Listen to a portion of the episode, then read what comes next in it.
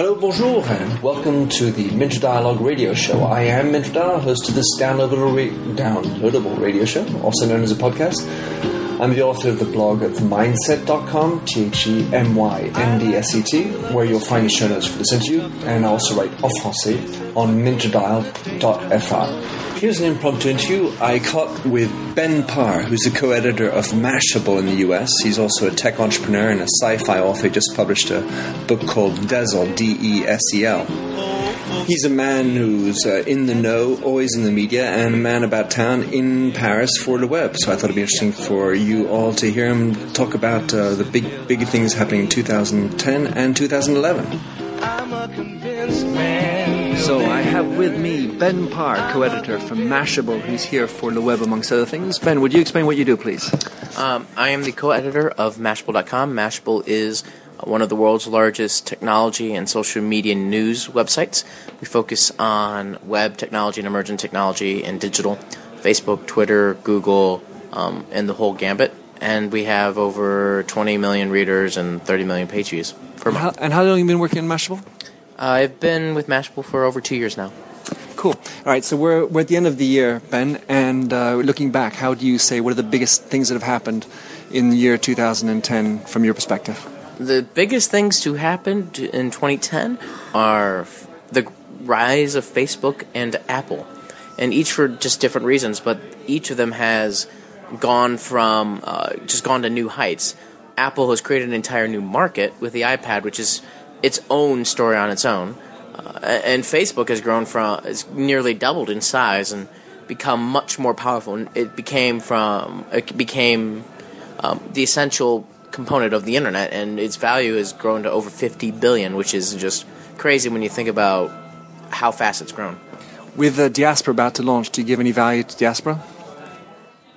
That um, Diaspora, Diaspora is um, not meant to. Is, it's overhyped as a competitor to Facebook. That's never what it was designed to do.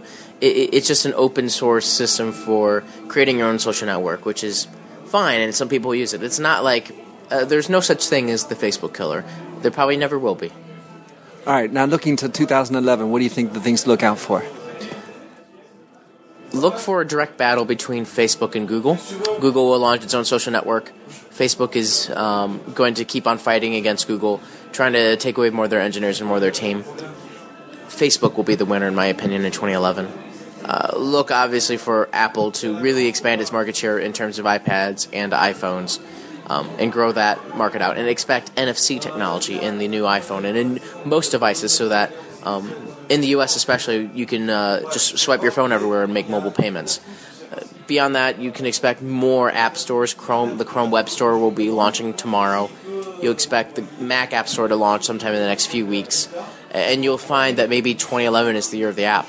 So you say that Facebook is going to take over, uh, or win the battle anyway with Google. What do you think about Facebook Messages?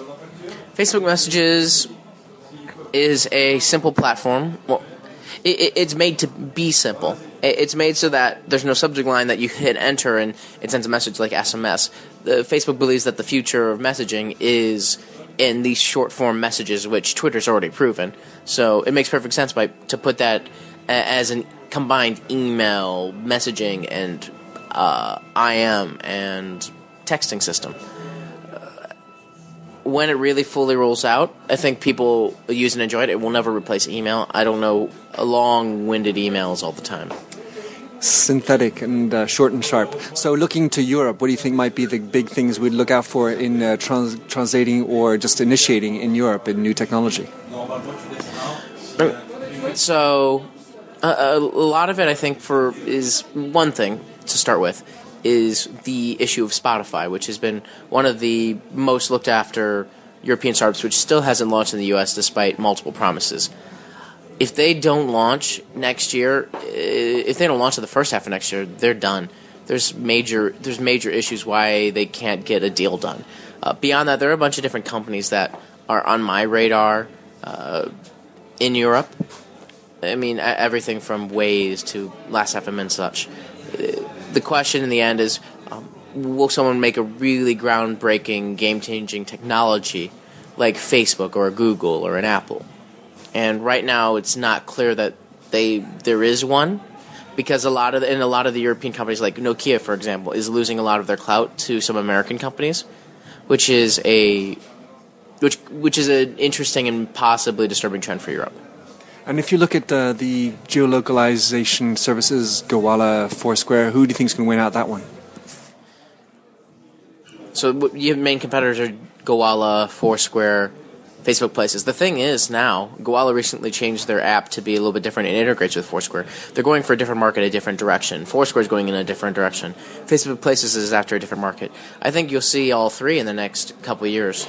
Uh, Foursquare will continue to grow. Facebook Places will continue to be a dominant force. Will continue to have a strong niche audience. I, I actually think that all three will survive. Okay, cool. Ben, uh, people in Europe, how can they track you, listen to you, uh, follow you? Uh, you can find my writing on Mashable.com. If you want to follow me on Twitter, it is at Benparr, B E N P A R R. It's the same thing for all my other social networks from Facebook to LinkedIn. And that's about it. Consistent marketing. Ben, thank you very much. Thank you. Thanks for having listened to this recording of the Minter Dialogue Show. If you like this interview, you might want to check out my interview with my friend Mitch Joel, president of Twist Image Digital Media Agency, which you can also find on The Myndset. You'll find the show notes on themyndset.com, where you can also sign up for my weekly newsletter. If you like this show and speak French, you can find my other French language interviews on minterdial.fr. In the meantime, please come join the conversation at The Myndset, Branding Gets Personal, or catch me on Twitter. My handle's at mdial. Wherever you are with the cold weather, please drive carefully. And if you like the show, please don't hesitate to pass along to some friends. Take care of a stranger tucked around precipitating the danger to feel free. Trust in my reason let me show you why. I'm a convinced man.